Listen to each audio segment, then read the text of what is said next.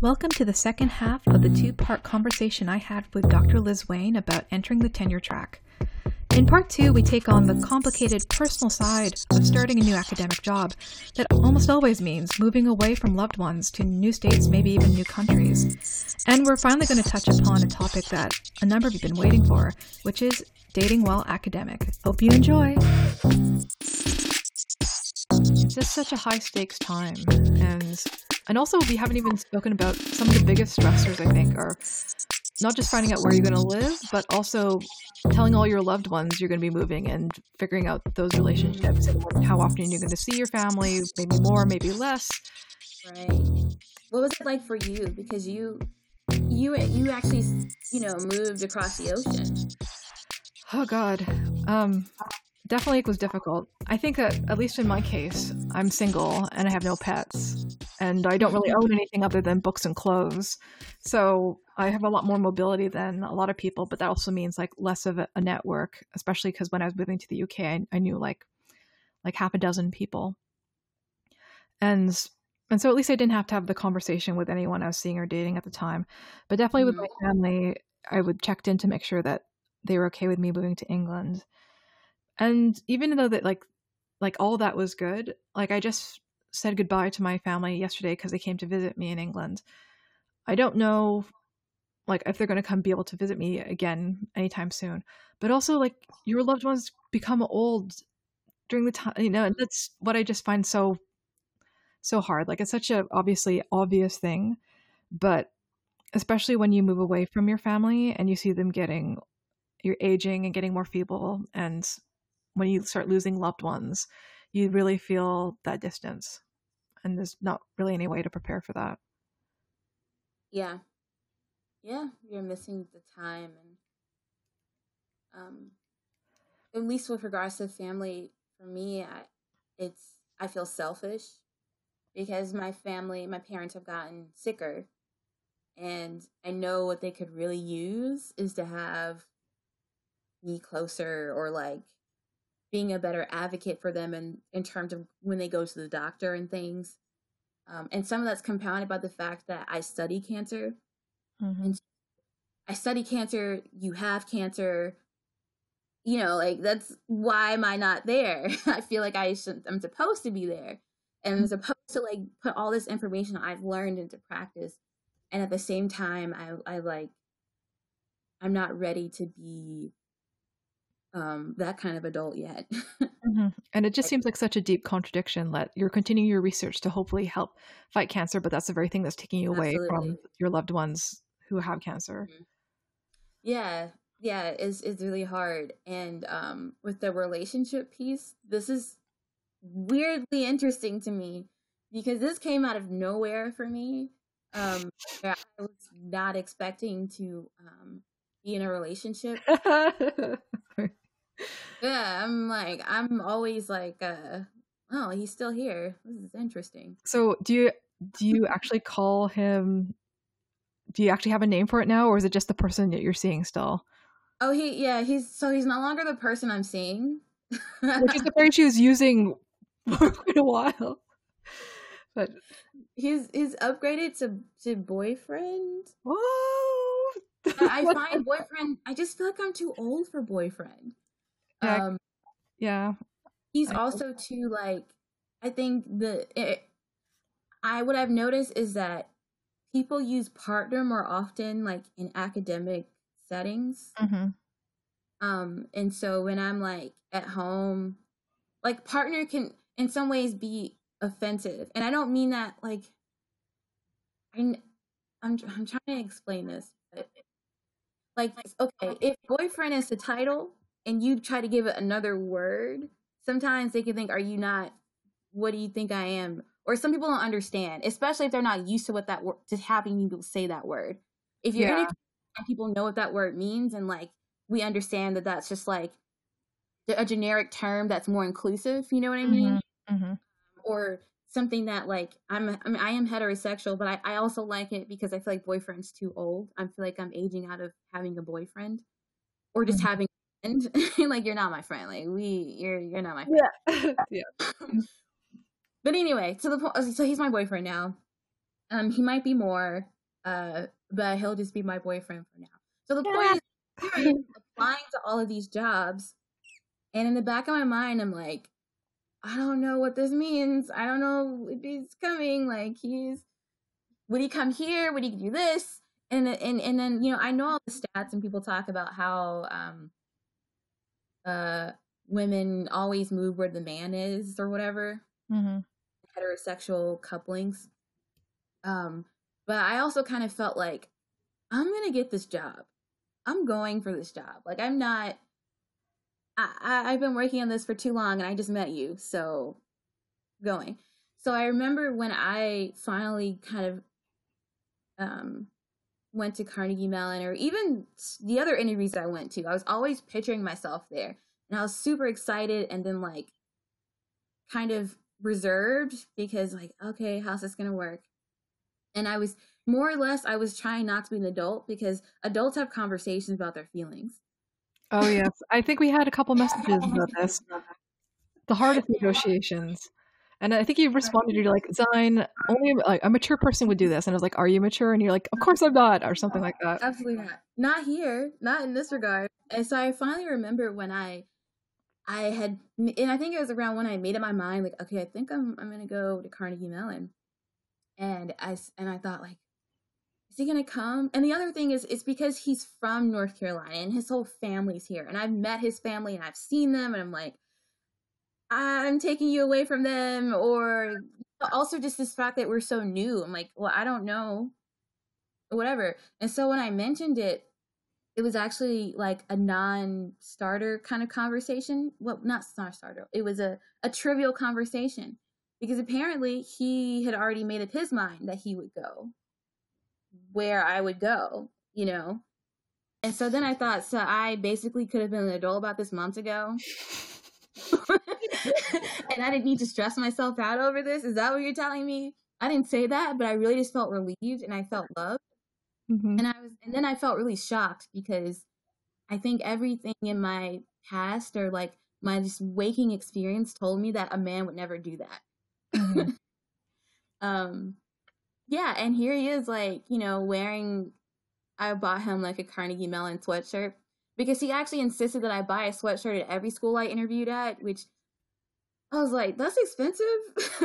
but also, more than just being expensive, it was that um, you don't have time to go to a bookstore on an interview. Mm-hmm. They you pack your interviews so densely that they they your last interview they take you to the airport.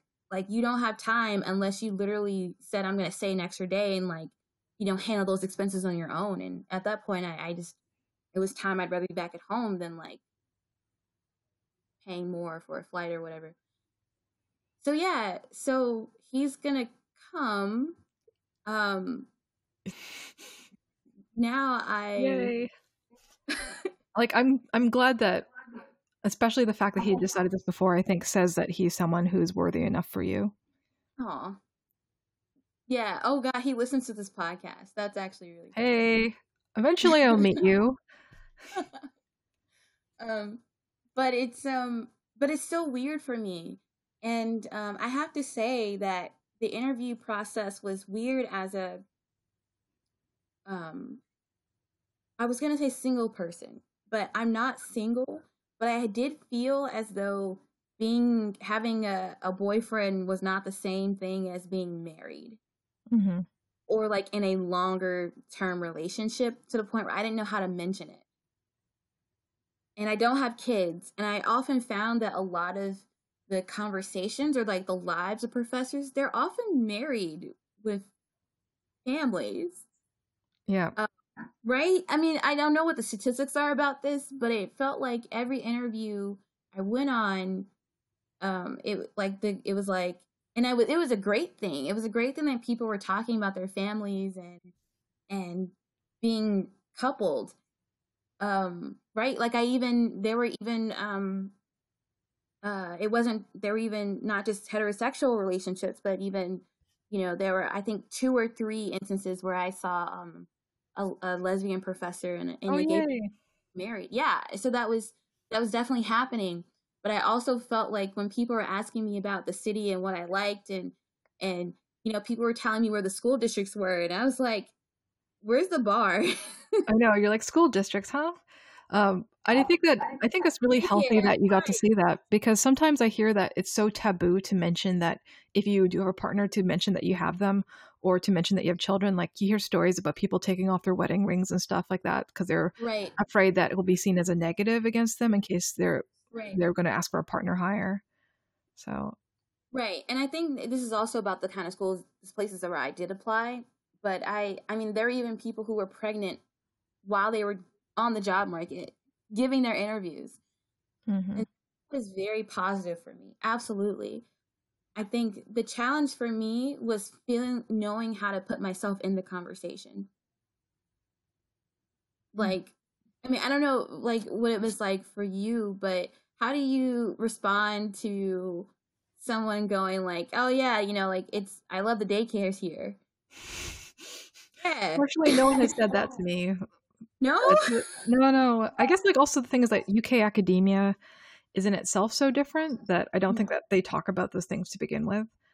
Um, mm. but I do think that there's the whole social aspect of whether or not other faculty are coupled because that completely changes the type of social terrain when you're moving to a place and you don't know very many people. Because i've heard from some friends like that it's been very hard for them to make friends with in their department if everyone is married with children because they're spending all the time with them. So they're really nice but you don't get to connect them in the same way. Right. Yeah. Like i think i um i my my reaction was like one of like being very happy that that was a possibility um and hoping that i would be fortunate enough to be in the same situation but not knowing how to talk about, oh well, you know, I'm just dating this guy I just met. and uh and and I guess for context for people, like when I say just met, like I really am talking like three months here, three, four, you know, where arguably you're like, I I would like this to last, but like it's such a short time, like you don't know necessarily. Mm-hmm. You know, he could, you know, he could see me wearing my like unicorn pajamas and go like, oh no, we're done. Mm-hmm. Or you fart by accident. and so it, it was just interesting to go like, I'm about to make a big life decision, but I'm also in this relationship that just started. I just didn't know how to like say that. How to how to what kind of conversation is that? Yeah, because it feels like it escalates things very quickly because it implies a, t- a level of seriousness that didn't exist before. And like full disclosure for our listeners, it was thinking about the possibility of moving somewhere for a job uh, when the first year I was on the market, that was one of the mm-hmm. things that helped push me for my breakup because I realized it was yeah. not going to work and I did not want this person to come along with me. But anyway. Yeah. I, I'm so what well, I'm I'm in support of this conversation. But there is something about being so it made me feel unstable, more unstable because my relationship wasn't determined yet. Like the fate wasn't like set and I and so because I was thinking like I want to go here, do we work well together there? Like it really made me think a lot about my relationship in a way that's like I my life is too complicated right now. I don't want to think about this. Right? I'm thinking about you like and you were deciding do I want to go to a different continent with this person? Mm-hmm. Do the person be supportive of me? Will us bring will us being together in a different context bring out something that I don't see yet?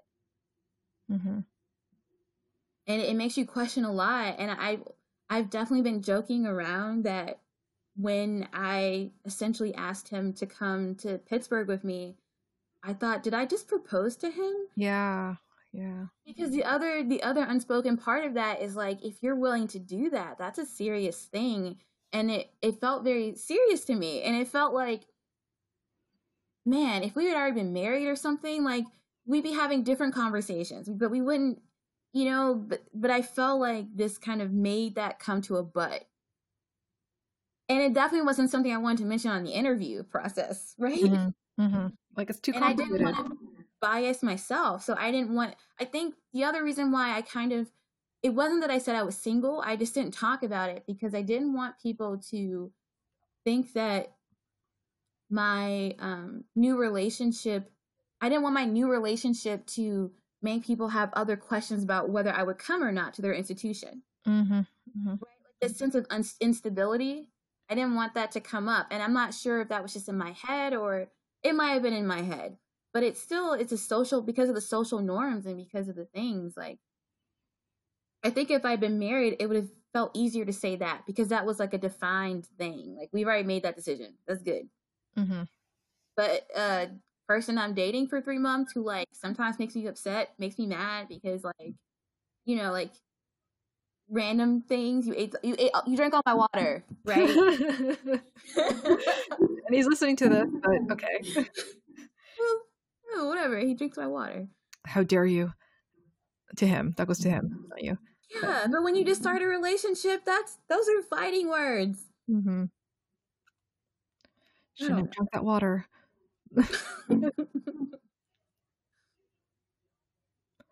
so but, I, I wish that there was more space for people to talk about singlehood and the the next the intermediate step, which is like datinghood, which is part of being single. Like you could argue that there's only two phases: there's single and then married, and that even dating is just like a, a myriad of being um, temporarily single. Like there's like this phase. Um but you know you go out on dates. And sometimes that works really well and sometimes it doesn't. Mm-hmm. and i think that it's really hard. Like no one wants to hear about that part of being single i guess are we now doing segueing into the long awaited dating episode because that that's a whole whole conversation right there um, but definitely, I feel like people don't talk about this relationship aspect at all when you're talking about getting your first tenure track job. Uh. Yeah. Or like, what does it mean to divide by two? What does it mean to be able to move with someone and know that stress will be taken care of? Mm-hmm. Uh, so, and actually, so he's not moving at the same time I am because he's a normal person. He has like a, a normal job. uh, which isn't condescending. It's more of like I'm still in awe because I've only dated academics, but I am still in awe sometimes of how people who aren't academics work mm. or don't work or work. And so anyway, so he's leaving later. Um he's leaving later. And uh yeah. I'm really excited. Maybe this is a good place to end this particular conversation about you being a new prof. One last thing, and I think you will join in this with me. But if there's something that you could do to really support a brand new baby professor, uh, it's to try to limit your social demand for them to exhibit perpetual excitement about their job. yes, this is a very, very good point. um, so it's not that. So yes, you're extremely excited, but for the reasons we just spent maybe 40 minutes talking about, it's exhausting. Uh, your brain is already like on this fire loop, and um, that's the only question people ever ask you. Mm-hmm. Uh, I can't tell you how many times like I'm in lab and I'm like, all right, every second's got to count. Every second's got to count. I'm working, working, working. And then someone stops in the hallway and is like, congratulations, I'm so excited for you. Are you excited? And I have to go like, I'm super excited. And it's like, get out of my, meanwhile in my head, I'm thinking, get out of my way. I'm doing an experiment. Like, I, I, I'm, I'm stressed out. Stop asking if I'm excited right now. Mm-hmm. I say that because I'm so grateful to have a job and I understand how lucky I am and and what a privilege it is and I and because I actually am excited. I'm just not excited to talk to you about how excited I am. And you can't be perpetually excited until your job begins. Like, as a reminder to our listeners, I negotiated to push back my start date by a year. So I had people for an entire year asking me almost on a daily basis whether I was excited. That was very difficult. And so I think because of that, I transitioned from the being able to perform it every time to getting cranky like midway through and then being very blunt about it. And which I think was unfortunately sort of off putting sometimes. Uh, and I even had a, my going away party where I stipulated that the rules included that no one could ask me if I was excited, and they could not ask me if I found a place to live. And if they asked me that, then they were consenting to me punching them really hard. People were punched. Yeah. Somehow I still have friends, but you know. just a, a from a, a new professor who who means well, speaking on behalf of that person who will never to your face tell you that they're very exhausted and scared and excited, but just more of those other emotions coming up and and also I would say ask them if they're excited within you have like a okay, I'll give you a, a rule. You've got like 72 hours from the moment they have announced to the world for the first time to ask if they're excited or not. All right. If you were outside of that window of time, I would ask them different questions. I would go back to normal with them. Gonna go get a beer. Uh, ask them something else. This is literally like the grad student equivalent of asking, like, so when are you gonna graduate? When are you Oh, gonna yeah. Stab. All right. So, but we are excited. Just different question. But, anyways, I hope that our listeners enjoyed this very frank conversation. Also, I have to just point out that this means that Wayne Labs are going to be a thing, which sounds pretty cool. Wayne Laboratories. I know. I've been thinking about like what I want my name to be. Um, branding is such a huge part of science PhD labs, and I know that some people will argue that it's not all science. You know, not all men, not all science. Um, but I will say that in engineering and um, yeah, it's definitely about like branding and getting your name out there and that and getting grant money. It's a it- it's a thing. Woohoo! That was great. We just ended like that. So check us out on all of our socials in case you haven't heard before. But on Twitter and Facebook under Beekeepers Podcast. Um, definitely leave comments or subscribe on iTunes or Stitcher. I think those things help push us up in the page. Look forward to more interviews and episodes coming out. And um, be kind to yourselves, drink your water, like you need to take your meds, like you're supposed to, go to the gym, and read something. Read something, not on the internet.